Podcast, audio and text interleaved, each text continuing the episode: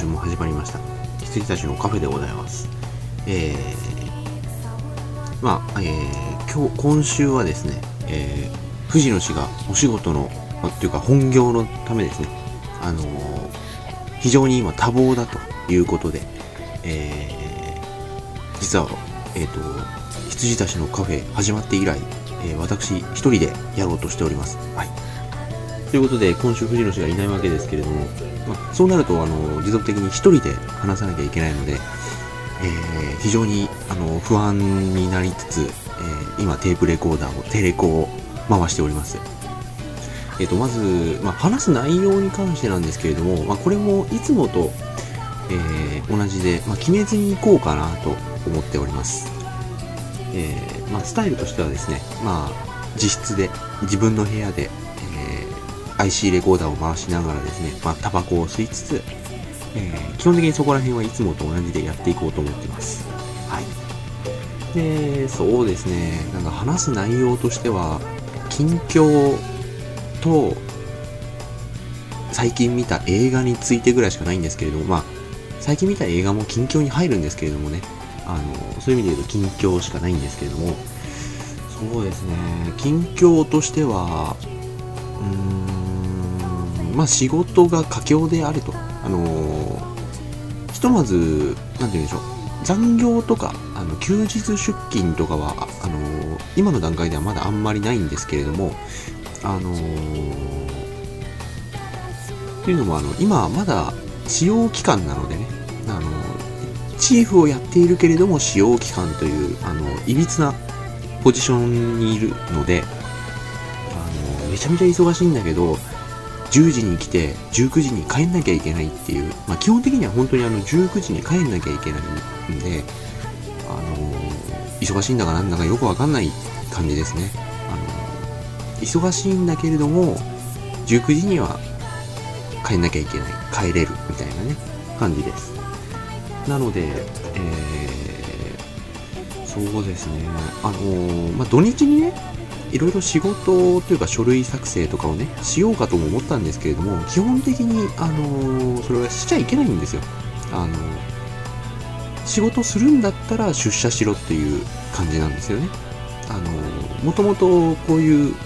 仕様とかね、仕様書とか企画書とか、こういった書類関係のものはですね、あの基本的に社外に持ち出しちゃいけないんで、あの自動的に家で作業なんかできないよねっていうことらしいんですけれども、なので、なんですけれども、僕、もともとポータブルハードディスクを仕事で、仕事場でも使っているんで、でそこに全部使うものは入れて、それで、だから、会社の中にあるパソコンの中にはですね、一切、じあの逆に一切データが残ってないんですよ。あの自分が作ったデータ、自分が必要なデータは全部ポータブルハードディスクに入れて仕事で場でも、まあ、家でも使ってしまっているんで、あのー、持ち帰っているわけですね。ま、これ、あのー、ダーってなんか流れたら、俺首ですね。はい。という感じです。あ、なんか普通に話してると結構オープニング終わりの時間になってきましたね。はい。ということで、えー、今週も、今週は一人で始め、進めたいと思います。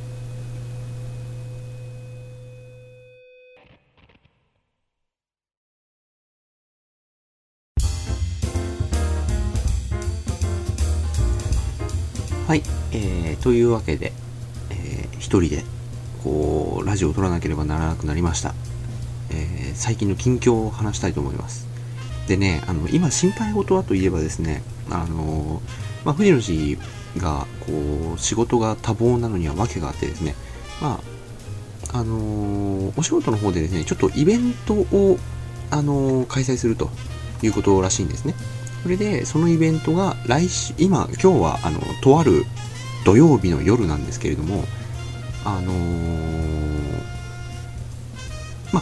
来週の、この1週間後の土日が、そのイベントがある日なんですね。なので、今週忙しいってことは、来週なんかもっと忙しいわけですよ。あの、当日だからね。なので、もしかしたら俺2週1人で撮んなきゃいけないのかと思って結構今、あのー、気が重いんですけれども、藤野氏がいないといかに30分が長いかっていうことをかみしめつつ、今回の、えっと、放送を進めていきたいと思います。えっ、と、まあそうですね、近況としてはまあ仕事が忙しいってことと、あとはね、あのー、最近よく、どっかに書いたっけな、日記の方か、もしくは、あの、ミクシーの方に書いたと思うんですけれども、最近よく、あの、メイキングを見てます。で、あのー、なんでそういう気分になってるかっていうと、やっぱりあのー、作り手としてこう仕事を始めて、あのー、作り方ってものにすごく今興味があるんですね。なので、えー、まあ、えー、も、主にこう映画のメイキングになりますけれども、あのー、例えば、もののけ姫はこうして生まれたっていう、あの、3枚組、6時間半入ってる、あの、もののけ姫のメイキングですね。あの、独立して、あの、売られてるやつですね。あれを買ってですね、全部見たりですね。あと、ちょっとメイキングとは違うんだけど、あの、ゲームセンター CX という、あの、良い子の有野さんがですね、あの、ファミコン時代、まあ、主にファミコン時代のゲームをこうずっとあの十何時間やり続けてクリアするまでをこう追っていくという、えー、テレビ番組がありましてそれの、D、それが DVD 化されたんでであのー、職場の人がですねそれを、D、その DVD を持っていたんでそれをちょっといただいてですね今えっと、8枚組ぐらい今出てるのがボックスえっ、ー、と各ボックス2枚組であの4まで出てるんで DVD ボックス4まで出てるんで自動的にまあ8枚組なんですよねそれをこう一気にバーッと見てですね仕事から帰ってきたらそれを見て寝るみたいなサイクルでしたねまあ、もののけ姫はこうして生まれたに関してもそうですけれども、あとは、エイリアン2のメイキングですかね。あれが、結構、あの、メイキングとしては、あのー、素晴らしい出来で、あの、まあ、これも後で言いますけれども、あの、詳しくは後で言いますけれども、エイリアン2のメイキングはめちゃめちゃいいです。あの、9枚組、エイリアン9枚組って知ってます？あの、なんだろう、あの、エイリアンの頭の形をした箱に、こう、ガンガンガンと、あの、9枚 DVD が入ってるっていうやつなんですけど、それを買いまして、あのまエイリアン1から4までの本編とメイキング、まあ、要は2枚ずつですね。それが計8枚。で、プラス1枚、エイリアンシリーズについての、あのー、メイキングというか、歴史を追うみたいな感じのが1枚ついてるっていう、エイリアン、エイリアンシリーズ9枚組ボックスがあるんですけど、それについている、あの、エイリアン2のメイキングがいいですね。で、あの、それは、あの僕はそれを買った時にはそれでしか見られなかったんですけどその後あのアルティメットバージョンあのエイリアン2アルティメットバージョンっていうのが出たんでそれで単品で買えるらしいんですけれどももしあのちょっと興味がある方は見てほしいんですけどはいえっとあとはあの12モンキーズですね。あのテリー・ギリアム監督の12モンキーズっていうかん、えー、映画があるんですけれどもあの監督はですね、結構独立した作品としてメイキングを撮る人で、あのー、あの、テリー・ギリアム監督がですね、あの、ドン・キホーテについての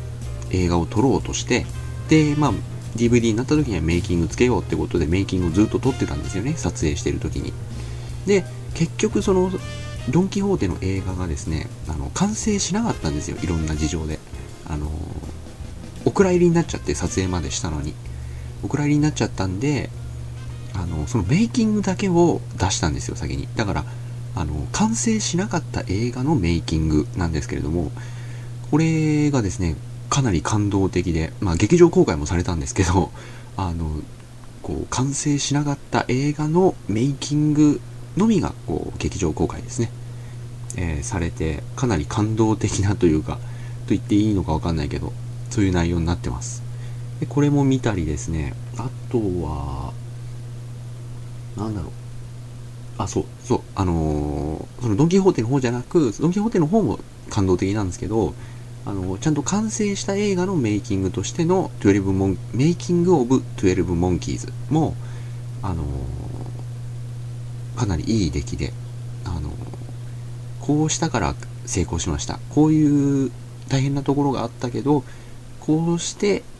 うまくいきましたとかそういう美談だけを並べ立てるんじゃなくて結構ダメだったところはダメだったというふうにすごく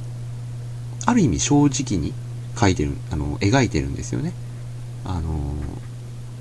っていうのもですねあの完成した後にあの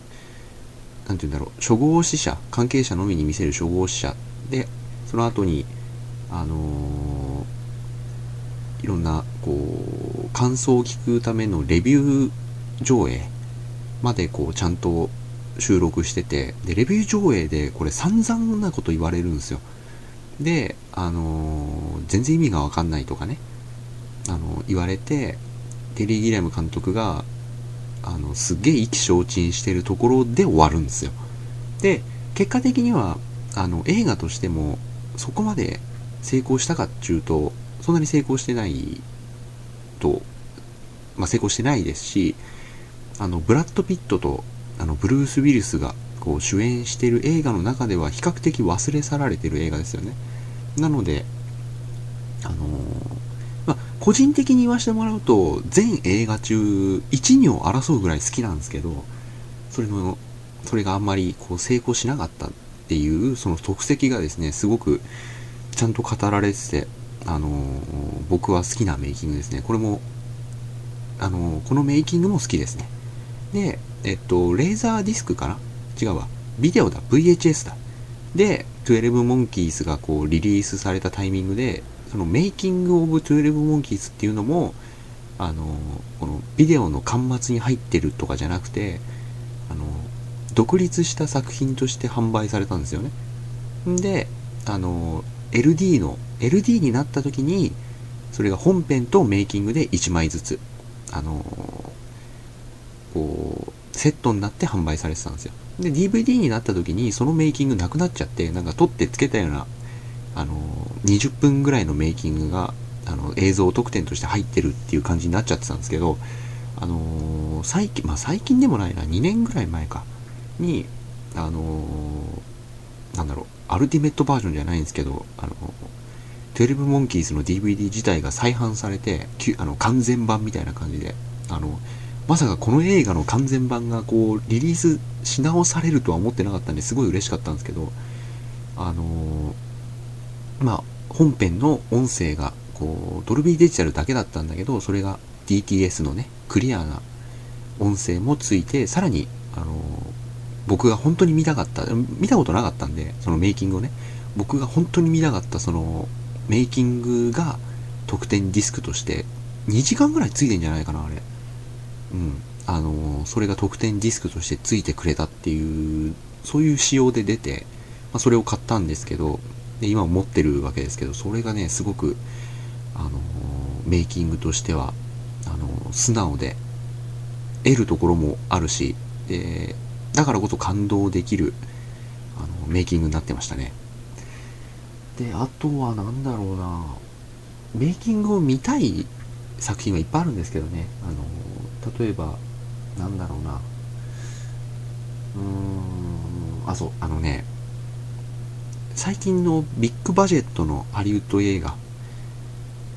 の DVD っていうのはもうメイキングがもう DVD にはメイキングつくじゃないですか。2枚組とかで。だからそれを見越して撮ってるんだけどそういうものって得てしてすごくつまらなくてあの例えばねつまんない筆頭がスパイダーマンなんですよあの映画としては僕はスパイダーマンかなり好きだし、2なんかは本当に絶賛してるんですけど、メイキングがね、本当に、あの、単なる技術説明なんですよね。あの、例えばサンドマンはすげえ技術で作られてるっていうのはわかるんですけど、砂の一粒一粒をレンダリングしてるらしいんで、あれ。で、水とはまた違う砂の表現っていうので、あの、すごい、こう、ことをしてるし、それを実現させたのはすごいなと思うんですけど、それをね、説明されてもね、あのー、しょうがないんですよ。だって砂のモンスターとか俺作んないし、あの、そこじゃなくてあの姿勢みたいなものその映画に取り組む姿勢みたいなものがこうちらっとでも見えるとすごく嬉しいんですよね。だからスパイダーマンは本当に単なる作り方。あのメイキングのこう何て言うんでしょう。単なる本当に作り方の寄せ集め。なんか気がしますね。であとはねトランスフォーマーもねまああのあれだけの技術革新を起こした映画なんであの仕方ないとは思うんですけどあのトランスフォーマーもやっぱつまんないっすね。あのこうあの変形するロボットたちをいかにして作り上げたかとかあとあの監督がねあのパールハーバーとかで結構軍事的なね機関にこう顔の利く人だったんであのそういう軍事的なね海軍とかの協力を全面的に得られましたみたいなね。あの本当にプロモーションビデオなんですよ。長い。あのこんなすごいことをやったんですよみたいなね。そういうあのー、表現にとどまってるとやっぱりつまんないなと思いますね。だから、あのー、まあ、手前味噌な話にまたなっちゃいますけどラビパンのメイキングはね、あのー、作り方なんか一切入ってないんですよ。例えばあ一切でもないな。あの音楽をねどういうあのこう方針のもとに割り振ったかなんていうのは入ってないけれどもその選曲会議が入ってるの。僕とモリキンの2人でほとんどやったんですけどその選曲会議が延々と入っててでそその中でどういう雰囲気の中で決められたかっっていうのが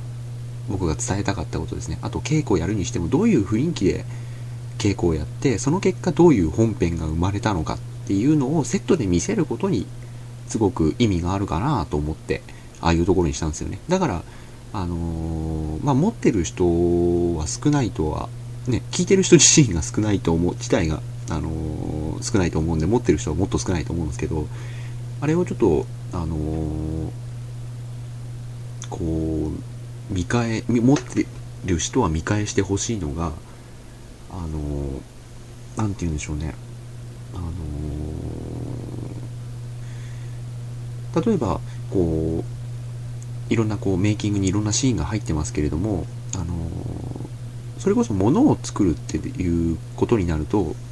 いろいろ悩んだりもするわけですよね。あのラビバンは結構本当に能天気な作品だけど作り方に関してはかなりガチッとやった、あの舞台だったんでそれなりに悩みも多かったわけですよ。で脚本が本当にできなくて拉致開かなくてモリキンのうちにあの缶詰になって作った脚本だったんであのー、本当に3日ぐらいモリキン家にずっといてあのー、モリキンはバイトがあったから先輩じゃすいませんあのバイト行ってきますって言って俺と森清のご両親が家に残されるっていう。で森清のご両親と俺があの夕食のねこう森清家の食卓をね囲むっていうよくわかんないあの状況になったりもしたんですけど。あのそれぐらい辛い部分はやっぱり辛かったっていうのはあるんですよね。あの楽しかったけど辛い部分も含めて楽しかったじゃ楽しかったけどあの生みの苦しみっていうのはそれなりにあってでそういう部分を入れてこそのメイキングなのかもしれないけれども僕としてはあんまりそういう部分は見せてもしょうがないかなと。というのも僕が結構ベラベラ言っちゃってるんで、あの、後に残す、映像として後に残すものとしては、あんまりそういう部分はいらないかなと思って結構バッサリ、あの、カットしましたね。うん。だから、すごく楽しげに作ってるっていうところだけがこう収録されてますね。で、基本的に、元々の着想がですね、あれ、あの、メンバーへの打ち上げの時の、こう、プレゼントだったんですよ。あの、本当にいろんな人に見てもらいたいっつって作った DVD じゃなくて、あの、関係者が、例えばの、こう、10年後とかね、に、こう、引っ越しすることになって、いろいろこう荷物整理してたらラビパンの DVD が出てきたと。ほんでなんか懐かしくて見返しちゃったっていうのを想定して作ってる DVD なんであのああ俺たちこんなことやってたんだなっていうのが分かるっていうのがあの狙いだったんですよね。うん。まあそういうメイキングでした。で僕はそういうメイキングが基本的に好きですね。はい。ということで、えー、ちょっと前、ちょっと長くなりましたが、前半戦を終えたいと思います。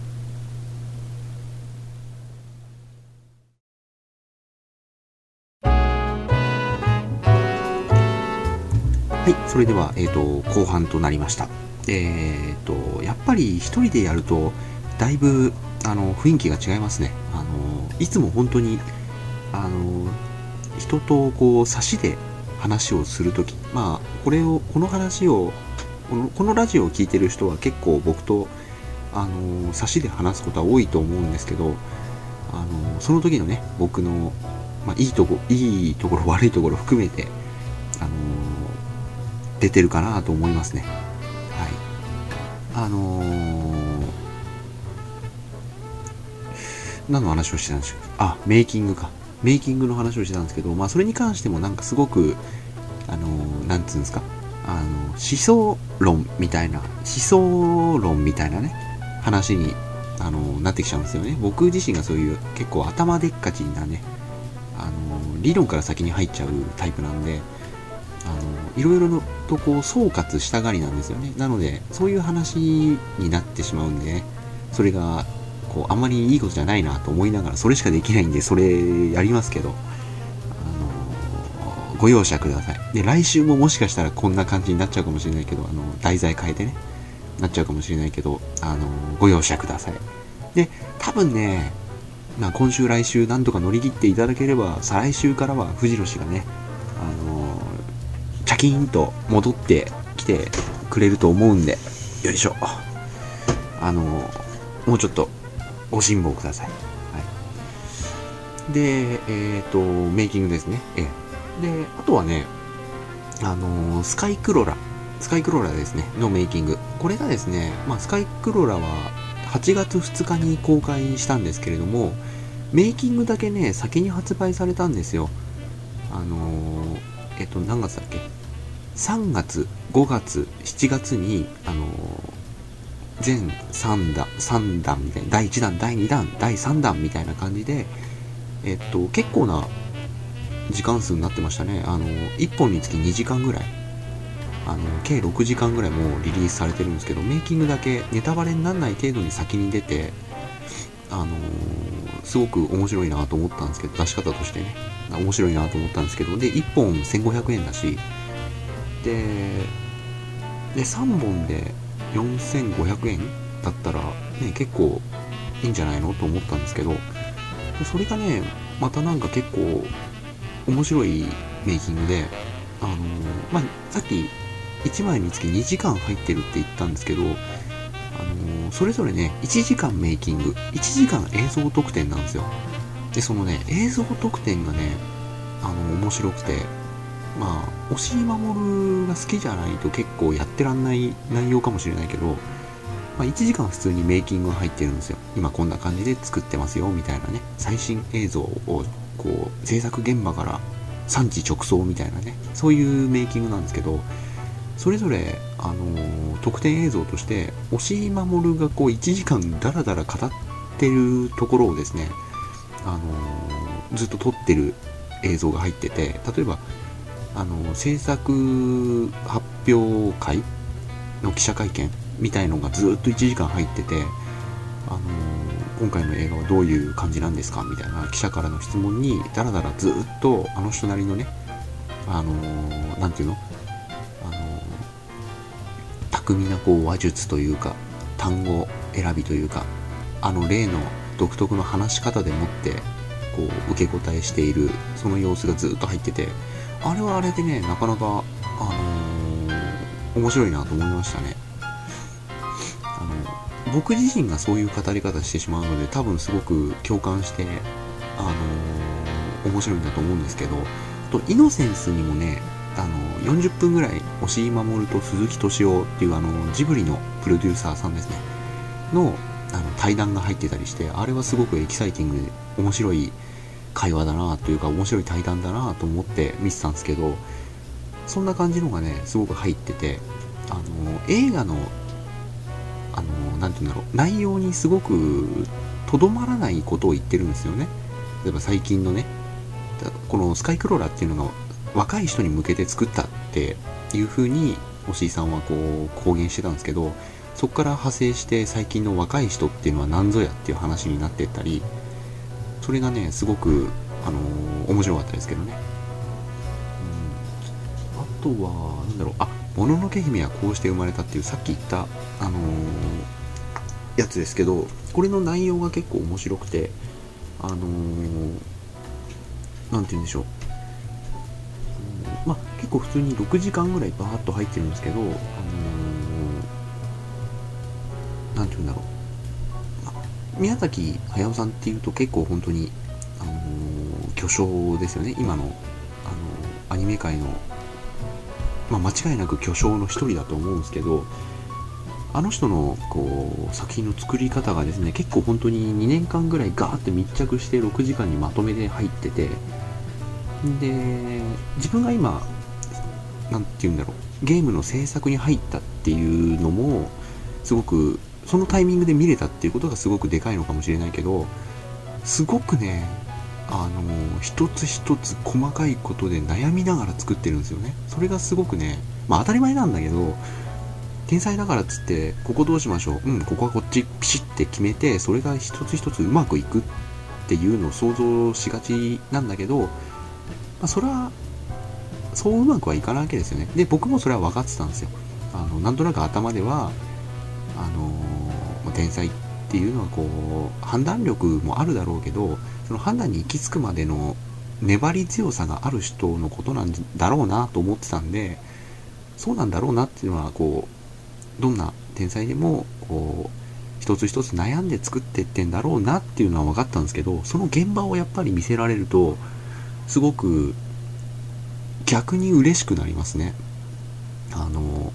なんだろう、この手前の葉っぱの色はどうしようかっていう、この七夕の笹みたいなちょっと渋い色にしようか、それとももう少しあの、けれんみのある明るい黄緑に近い色にしようかってことでこう、バーッとあの色見本みたいなね。あの舞台にも照明で色見本ってあったんですけどあれと同じような感じでカラーバーみたいなものをこう単語帳みたいにねまとめたやつをバーッと持ってきてすごい悩んでたりねしてましたね。それであとは何だろうジブリに新人が入ってきて新人のねあの絵描きさんが入ってきてその人にいろいろダメ出しをするところとかも入っててあのー、それがねすごく面白かったですねあのステーキの絵を新人に書かせてたんですよ。あの、映画に使うわけじゃなくて、こう、研修としてなんだと思うんだけど、あの、ステーキの絵を描かせてて、んで、まあ、無意識のうちに結構、新人っていうのは、まあ、僕も含めていろんなことやっちゃうんですよ。決めちゃうんですよ。こうなんじゃないの？っていうことで。だけど、それの一つ一つの意味をちゃんと考えろっていうようなことを結構、あのな何人かをクローズアップしてやってたんだけど、全員に言ってて、例えばこのステーキの色は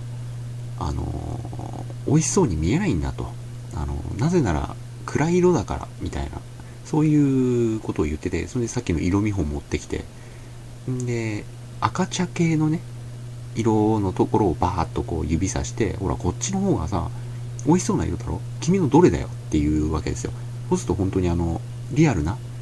あの焼けた肉の色で塗っちゃってるわけですよで、そうすると、これはうまそうに見えないと。で、焦げ目だってこれ灰色にしてるだろ、君のは、と。だけど、灰色の焦げ目は、人間は受け付けないから、あの、食べちゃいけない色なんだよ、この灰色はっていう注意をするわけですね。で、その後に、あの、その、意気消沈している新人のところにですね、あの、ステーキ屋さんのチラシをね、その何時間か後にバンって持っていくわけですよ。あの、さっきの話だけど、これ、見てみっつって。で、その絵とステーキ屋さんのチラシのね、絵を見比べて、あの完全に君の絵の方が負けていると。これじゃあアニメの意味がないということをこうとつとつとですね解いていて結構身につまされるものもあったんですけどね。あの別にあの僕はステーキの色は描かないしあの絵は描かないし、まあ、絵も描かないけれどもそういった何て言うんでしょう。一つ一つ目的をきちんとあの常に忘れずにものを作っていく。でその目的のためにはどういうことをしなきゃいけないのかっていうのをちゃんと一つ一つ考えながらやっていくっていうのは結構難しくて慣れが必要だしあので慣れてる人でも結構忘れてっちゃうことだとあの慣れて慣れすぎるとやっぱ忘れてっちゃうことだと思うんでそういうのはやっぱり大切だなと思いましたね。そういうのをこう目の当たりにできるからメイキングを見るのは面白いんですよね。うん。あとは何だろうな。うん。まあその「もののけ姫はこうして生まれた」に関して言うとそういうことの塊だったんでこれはすごくいいメイキング映像ですねはいあとはまあ、エイリアン2。そう、さっきエイリアン2って名前だけ挙げたけど、これは何がすごいのかな、すごいのかっていうと、あのー、なんて言うんだろう。自信を持ってみんなを引っ張っていくっていうことの大変さと大切さがね、刻まれてるんですよ。描かれてるんですよ。あの、当時ハリウッドっていうのはもうシステムが出来上がってて、あの、で、その中に、あの、ジェームス・キャメロン監督、あの、エイリアン2の監督ですね。あの、ジェームス・キャメロン監督がまだ若かったわけですよ。30そこそこなんじゃないかな。で、あの、実績はあると。あの、ターミネーター作って実績はあったんだけど、まだ若いし、さらに、さらにあの、ジェームス・キャメロンはイギリス人なんですよね。だから、ハリウッドのその、いろんなこう撮影監督とか、あの、舞台、舞台じゃねえや、美術監督とかにしてみれば、なんかよくわかんねえ、イギリスから若い、若造が来たぜみたいなね、そういう迎えられ方をして、全然言うこと聞いてくれないわけですよ。あの、ジェームス・キャメロンにはちゃんと、確固とした成功像がね、こう、こう、エイリアン2はこうだっていうのがあるんだけど、言うこと聞いてくれないと。で、その完全なる逆境の中でどうやって自分の映画を作っていったかっていう話になっててあれはね人間としてというかこうクリエイターとしてのバイタリティがねやっぱりジェームス・キャメロンは半端じゃないと思いますねあの一緒に仕事した人からは結構本当に難しい人間だよあいつはみたいなことを結構言われてる人だと僕は思ってるんですけどそれぐらいじゃなきゃああはならないのかなとちょっと思っちゃいますね、柄にもなく。うん。だから、すごく、あの、完璧主義者だし、あの、制作現場の、においては、あの人は独裁者になる人なんですよね、多分。で、そこで、こう、いろいろ本当に困ってというか、あの、反省してというか、教訓にして、だと思うんですけど、あのー、自分の会社をね、ちゃんと立てちゃったし、で、自分の会社を立てたから自分の思い通りにできるし、ただ、映画制作をやりながら会社経営していくっていうのは、すごく大変なことだし、あのー、て言うんだろう。これは本当に誇張でも何でもなく、人の10倍働いててる人だと思うんで、うん、あのー、マジで10倍働いてる人だと思いますね。ただ、それぐらいしないと、ああはなんないんじゃないでしょうかね。うん、というのをすごくあの実感として感じたメイキングでしたね。えー、あとは何だろうなうーんまあメイキングの話はそれくらいですかね。あ、そうだ。あとはね、あのー、あれですよ。本だよね。本。本でもメイキングとか、あの、インタビューとかあるじゃないですか。あれでね、あのー、カービィ、星のカービィとかね、あの、あとはスマッシュブラザーズを作った桜井正文正宏さんの、あの、エッセイがですね、あの、この4月、え、何月だ ?6 月か。に、あの、発売になってですね、まあ、この人はファミ通に、こう、連載を持ってて、それをまとめたものなんですけど、で、今回で第3弾、3冊目になるんですけど、これがまた結構本当にあの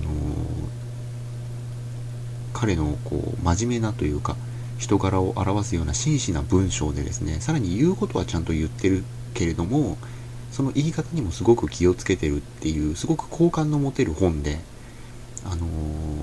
ゲームについて思うことっていうすごくストレートなある意味つまんないタイトルとも言えると思うんですけど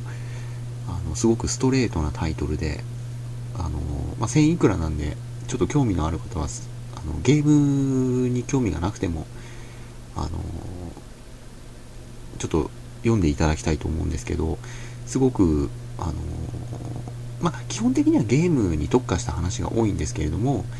あの時にすごく大事な普遍的なことをおっしゃってるんですごくいい本です。あとねそう本で思い出したのがキャラメルボックスっていう劇団があるんですよ。キャラメルボックスという。でそれはあの何て言うんでしょう。ちゃんとお金とかね運営方法を決定する会社が別にあるんです。そのキャラメルボックスを運営させるためだけにあるネビュラプロジェクトっていう会社があって、で、そこの、あの、社長さんなのかな？代表か。そう、代表だね。代表である加藤さんっていう、ちょっとフルネーム忘れちゃいました。あの、加藤さんのエッセイの本、あの、拍手という花束のためにだったかな。うん、だと思うんですけど、その本をちょっと読んでみたんですけど、で、僕は、キャラメルボックスがあんま好きじゃないんですよね。あの、なんて言うんだろう。まあ、いろいろあって好きじゃないんですけど、その本に関してはね、すごく、あのー、なんかいいなぁと思いましたね。いい話だなぁと思いましたね。で、あのー、何度か感動しましたしね。あのー、本当に泣きましたしね、その本読んでて。あのすごく感動できる内容なんですよ今までどういう風に劇団を運営してきたかっていう内容なんだけどそれがねすごくあの面白い本でしたね。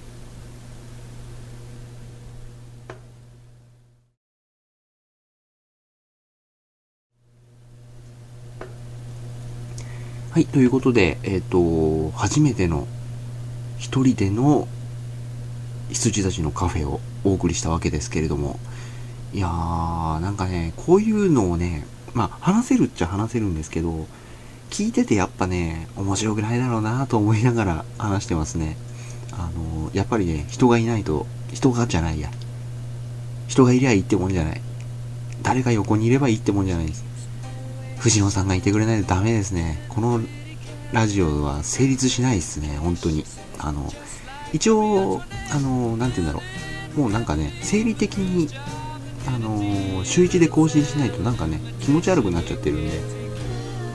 一応週1で更新するために今週は1人で、あの、やってますけど、あのね、やっぱりね、2人いないとね、ダメだよ。あのまあ、藤野氏はね、今忙しいんで、この放送を聞け、聞いてくれてるかどうかはわかんないけど、あのね、あなたがいなくちゃね、ダメだよ、やっぱり。うん、と思いましたね。ということで、あのー、来週はね、無理なんだろうな。だって、来週こそ忙しいんだもんな、実際。いや、でもね、やっぱり、あの、いてくれないとまずいなと思いましたね。ということで、あの、藤野氏がいなければ、このラジオ、羊たちのカフェではなくなってしまうということで、あの今週は終わりたいと思います。はい。でもな、でも来週何話せばいいんだろうな。うん。もしなんか、あのー、来週も一人でやるとしたら、あの、話す内容を募集します。なんかね、勝手にやらせておくとね、僕はこういうことしか喋らないんで、